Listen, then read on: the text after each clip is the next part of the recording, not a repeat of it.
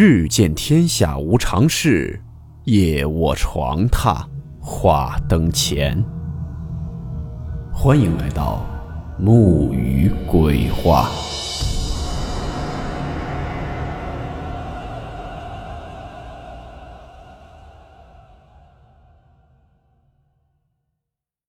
今天的故事名字叫做《血色灯笼》。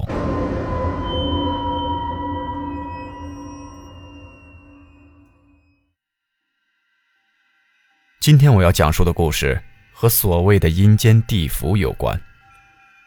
可能在大家的认知中，这玩意儿只会出现在恐怖小说的故事中，而在现实生活里是根本不存在的。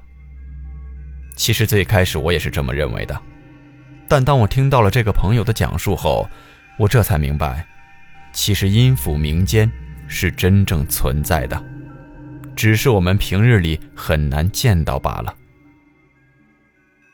那是很多年前的事情了。记得那时候我还在上大学，每天无忧无虑地思考着自己究竟要怎么耗费一天的时间，是打游戏，还是去和别人到外面逛逛？在我的认知中，学习其实没有什么太大的意义，无非就是花钱弄了一张毕业证，以后的生活是好是坏，根本不会因为这张证书而发生改变的。现阶段的就业形势实在太严峻。而我也很看得开，所以当时的我则立刻打消了起床的念头，蒙起了被子接着睡。不得不说，我都有些佩服自己了，居然能想出这么一大堆荒谬的理由来给自己赖床找借口。而就在我准备继续睡的时候，我那个倒霉室友却一耳刮子扇在了我的脸上。当时那个疼啊，让我恨不得直接从床上跳起来，朝着对方脸上直接来上一脚。不过我最终还是忍住了，为什么？因为对方体型太壮了，以我的小身板也根本就打不过他。老李，你是不是睡觉睡疯了？闲的没事你干嘛扇老子啊？虽然打不过，但我嘴上可不会认输的。可谁知对方却嘿嘿一笑，随后拿出了两张照片。当时我第一眼看到这个照片上的画面时，首先感觉到的是诧异，我不明白这个臭小子给我弄一张风景图是要干什么。可当我看到第二张照片的时候，我这才突然明白，你小子给我弄这个看干什么？两张一样的底图，P 一个鬼上去就想吓唬我？你也太逗了吧！没事，赶紧给我滚蛋，我还要睡觉呢。你可太天真了，这图不是我 P 上去的。是我这次去外地旅游时候拍的照片。前段时间我没有注意这些东西，今天去照相馆洗出来之后，我才发现，在这张照片上有古怪。你看到了吗？这张人脸，你可能觉得这可能是照相出现的失误，但我告诉你，这张人脸，我之前曾在墓碑上见到过。老李说话的时候。语气逐渐变得沉重起来，整张脸绷得紧紧的。说句实话，我还真没见过这小子如此的紧张。本来我不打算告诉你的，但现在不说也不行了。记得那是在今年暑假的时候，老李一个人在宿舍里待着无聊，但又不想回家去看他爸那张严肃的脸，所以老李就一个人在网上买了张机票。随后，悄悄地跑去了一个荒山野村去旅游了。说是旅游，其实也属于冒险。毕竟老李这家伙胆子可不是普通的大，所以他总是喜欢去追求一些惊险刺激的活动。而在他来到这个山村之后，他则立刻开始拿相机拍摄，并把每一张照片都远程发回到自己的电脑上。这个行为起初还算合理。但到了后来，因为山区内没有信号，所以也就逐渐中断了。值得一提的是，他当晚是住在一个农家院里。说实在的，连他都感到非常的惊讶：这么偏僻的地方，平日里人都很少见到，居然还会出现农家院这种小型的旅店。这还真让人感到匪夷所思。而除此之外，这个农家院的老板也很特殊，是一个年轻的小姑娘。老李目测对方应该也只有十七八岁吧。当时可把老李给乐坏了，看来这次他不仅能旅游散心，说不定还能有上一段旷世奇恋呢。想到这里，老李就立刻走进农家院。哎，美女，给开个房。听到了老李的话，对方只是点了点头，随后要走了老李的身份证和登记证明。在一切手续处理完毕，小姑娘则拿着钥匙把老李带到了她的房间前。你的房间就在这里，晚上吃过饭就早点休息，千万不要出来瞎逛，否则的话，我们不会负任何责任的。希望你能清楚地记住这点。现在的老李还真是有些诧异，你越是不让他晚上出来瞎逛，他就越想出来逛逛，看能不能遇到什么乱七八糟的事情。要我说啊，老李这家伙还就真是一个字儿贱。如果他当晚听了小姑娘的话，没有离开旅店，恐怕也就不会遇到后面的事情了。记得当晚老李在吃饭的时候，就看到小姑娘已经把农家院的大门给锁好了。可这又怎么困得住老李呢？只看他在拿好拍摄的设备后，就一个人顺着窗户爬了出去。虽然是二楼，但也不算太高，以老李的身手对付这种高度，简直轻而易举。在离开了旅店后，老李则按照他白天勘察好的路线向大山深处走去。需要着重强调的是，这个山虽然神秘，但却并没有什么吃人的猛兽。所以老李并不需要时刻注意自己的身边。夜幕下的大山之中，漆黑一片，当真是伸手不见五指。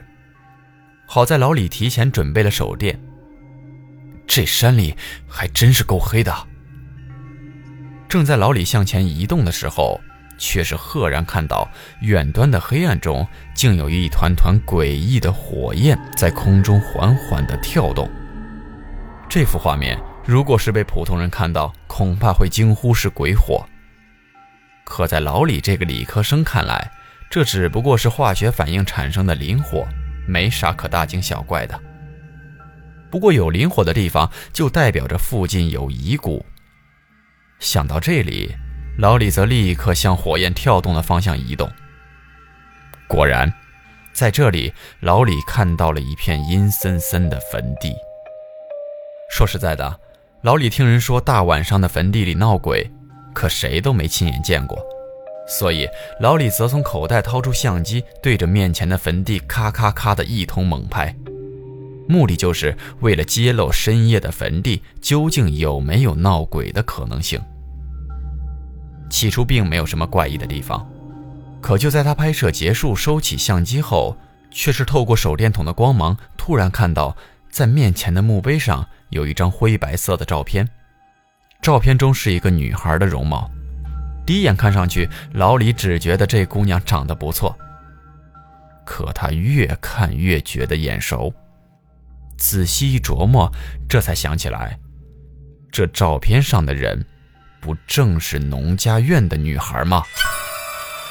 她居然是个死人！可要是这样的话，那老李之前住的那个所谓的农家院，难道是鬼宅？不会这么邪乎吧？老李现在是越想越惊，紧随其后出现的是从他脊骨中席卷而出的寒意。在这股寒意的催化下，老李的身体则不由自主地抖了起来。现在的他没有犹豫，而是立刻转身以跑步的方式原路返回。可走了一段时间后，老李这才突然发现，来的时候这条路走得特别的顺畅，为什么往回走的时候却异常的忐忑？特别是在他的脚下，无缘无故的多出了一大堆本不应该存在的石子，硌得老李脚底生疼。可现在的他才没心思顾及这些事情。本以为路上不会再出现什么怪事了，可谁知。就在此时，老李却突然看到远端的夜色之中，竟鬼魅般的飘出了一盏像血一般鲜红的灯笼。灯笼的光芒由远及近，很快便来到了老李的身边。起初，老李并没有太在意这些细节，毕竟这个山区比较落后，如果还仍然有人在利用灯笼照明，老李还是能够理解的。可接下来出现的画面，却让老李立刻变得胆战心惊。能看到，在血色灯笼抵达他身旁的瞬间，他则无意瞟了一眼提灯笼的手。却是赫然发现，这根本不是人类的手。漆黑一片的手臂上生着数不胜数的尸斑，暗红色的指甲像是在鲜血中浸泡过似的，让人看了心里直发毛。老李即使没有见过真正的尸体，但尸斑究竟长什么模样，他还是有所研究的。所以在看到眼前的画面后，他则本能性的向远离对方的位置挪了挪。生怕这只鬼手的主人会威胁到自己的安全，而就是他这么一个看似简单的动作，却让对方前行的脚步猛然间停了下来。出于诧异，老李再度向身后瞥去，却是能够清楚的看到，那只鬼手的主人穿着一身鲜红的嫁衣，在他的头上还盖着红色的盖头布。一双血红的绣花鞋虽然穿在脚上，但却并未沾染任何的灰尘，因为这双脚在行走的时候根本就没有碰到地面。虽然老李并没有看到对方的脸，但那从盖头下逐渐滴落的血液却让他汗毛耸立，冷汗不停地往外跑。非但如此。他还发现，对方此时竟缓缓地抬起了自己另一只长满尸斑的鬼手，并把那鲜红的盖头布给扯了下来。紧跟着，一张血肉模糊的鬼脸则直接暴露在他的视野中，漆黑的眼睛森然可怖，并在手中血红灯笼的映照下反射出幽幽的光芒。而此时，暗黑的嘴角则缓缓地张开。并说出了一句让老李终生难忘的话：“你居然能看到我。”说到这里的时候，坐在我面前的老李的身体却是不受控制的抖了一下，随后毫无顾忌的在自己的脸上扇了几巴掌。在感到剧烈的疼痛后，他这才停了下来。老李啊。是不是你这次出去逛了一圈，把自己给逛傻了？打自己都这么下得去手啊？我看你啊，应该去看看精神科。这世界上哪有鬼啊？哦，我知道了，你最后肯定是像书里写的一样，猛然从梦中惊醒了过来，对吧？结果发现自己所遇到的一切都只不过是做了一个噩梦，对不对？不，你错了，我是真的遇到了鬼，而且我后来是从深山里逃出来的。如果你不相信的话，你看这儿。说着，老李就挽起了自己的袖子，并将那块藏在衣服下的伤痕展现在了我的面前。这，就是被那个女鬼咬的。要不是兄弟我当时跑得快，恐怕现在回来的就会是我的魂了。看到这里，我也觉得非常的诧异，这小子究竟是怎么确信自己当天遇到的是鬼呢？后来我才知道，他回来后立刻就找了个阴阳先生，把自己的情况问了一下。结果对方告诉他，当日他走进的那座山很有可能就是连通阴间的背阴山，而那片坟地就是阴间的大门。如果老李当时继续往里走，恐怕就再也回不来了。至于当天他遇见的那个女鬼，阴阳先生并没有过多的解释，而是很简单的说了几个字，就随意带过了。可即便对方不说，老李也很清楚，这个血肉模糊的女鬼究竟是什么来头。可当我询问他的时候这小子也和我卖起了关子说和我说多了对我不好。至于他当晚在坟地看到的墓碑上的照片其实是农家院老板的孪生妹妹多年前因病去世了。而当时出现在农家院内的是活生生的人。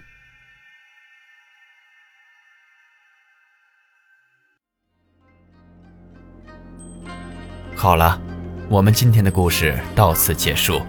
祝你好梦我们明晚见。